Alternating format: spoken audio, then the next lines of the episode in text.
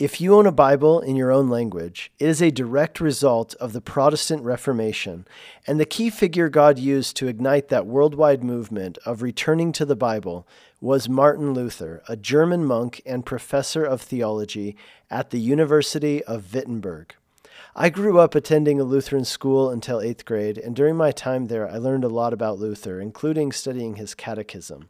Years later, when I put my faith in Jesus and was born again, I started attending a Calvary Chapel church, and over the years, I have grown in appreciation for Martin Luther and the pivotal role he played in God's work in the world.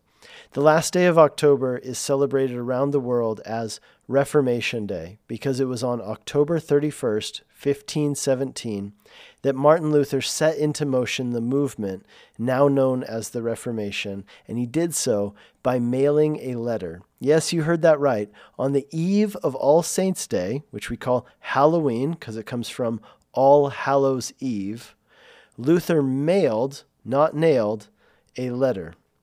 Uh, the letter was addressed to the Archbishop of Mainz, and Luther sent it because he wanted to, to alert the Archbishop that plenary indulgences were being sold in the Archbishop's name by a man named John Tetzel. Tetzel had been sent from Rome the year before to sell these certificates which promised the release of a soul from purgatory in exchange for their purchase as a fundraising campaign for the building of St. Peter's Basilica. Luther assumed that the archbishop was unaware that this was going on, and that upon receiving his letter, the archbishop would tell Tetzel to cease and desist. That, however, is not what happened.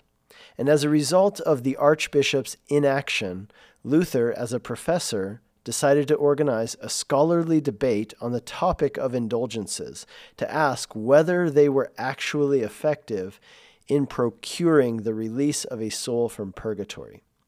To this end, he wrote up what are now known as the 95 Theses, which he titled A Disputation on the Power and Efficacy of Indulgences.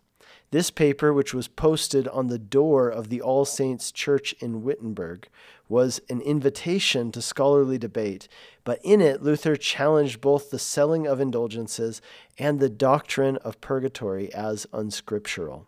By doing this, Luther was challenging the Roman Catholic Church's teaching and authority, and he was insisting that the Bible, not the Church, should be the ultimate arbiter of what constitutes correct doctrine.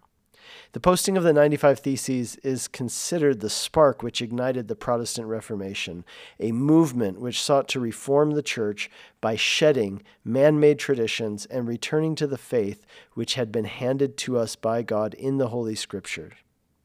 Today, there are nearly 1 billion Protestant Christians in the world. In the majority world, including Africa, Asia, Latin America, and the Muslim world, Protestant Christianity is growing faster than any other religious movement by conversion. Before Luther, there were others who sought to reform the church and bring the Bible to the people. John Wycliffe published the first English translation of the Bible. Jan Hus taught the Bible to the common people in Prague.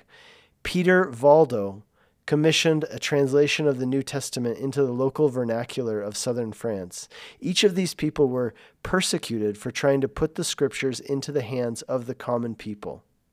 Over a century before Luther, Hus had already protested the sale of plenary indulgences, pointing out that the idea that God's favor or blessings could be earned in any way runs contrary to the message of the gospel and the testimony of the scriptures, and the concept of purgatory is in conflict with the biblical teaching of the sufficiency of Christ's atonement on the cross. Martin Luther himself had long struggled with feelings of condemnation and inadequacy until his own reading of the scriptures led him to an epiphany when he read Habakkuk 2, verse 4, which says, Behold, as for the proud one, his soul is not right within him, but the righteous will live by faith. This led Luther to the other places in the Bible where this phrase is repeated in Romans chapter 1 verse 17, in Galatians chapter 3 verse 11, and Hebrews chapter 10 verse 38, where the message is clear. It is not by our own works that we are justified before God, but it is God who justifies us sinners as a gift of his grace, and we receive that justification by faith. After all, the Bible explains this is how Abraham, the father of our faith, became righteous. He believed God, and it was credited to him as righteousness. We receive God's righteousness, which he has provided for us in Christ, in the same way.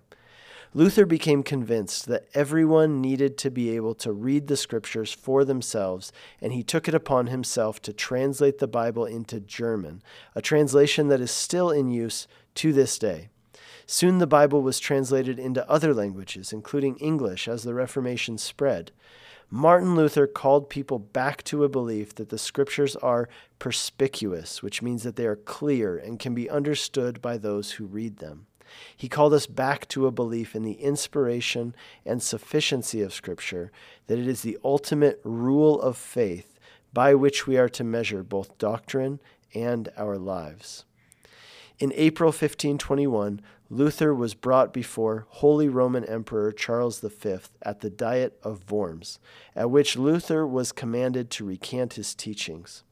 Luther refused to do so, famously stating, Unless I am convinced by the testimony of the Holy Scriptures, or by evident reason, for I can believe neither pope nor councils alone, as it is clear that they have erred repeatedly and contradicted themselves.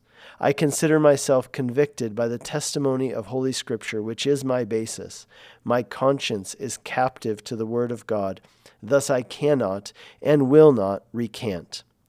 This October, as we celebrate Reformation Day, may we take the opportunity to open the Bible and read it for ourselves, and may we embrace and celebrate the message of the gospel that Jesus Christ came to save sinners and that we are justified freely by his grace as we trust in him by faith.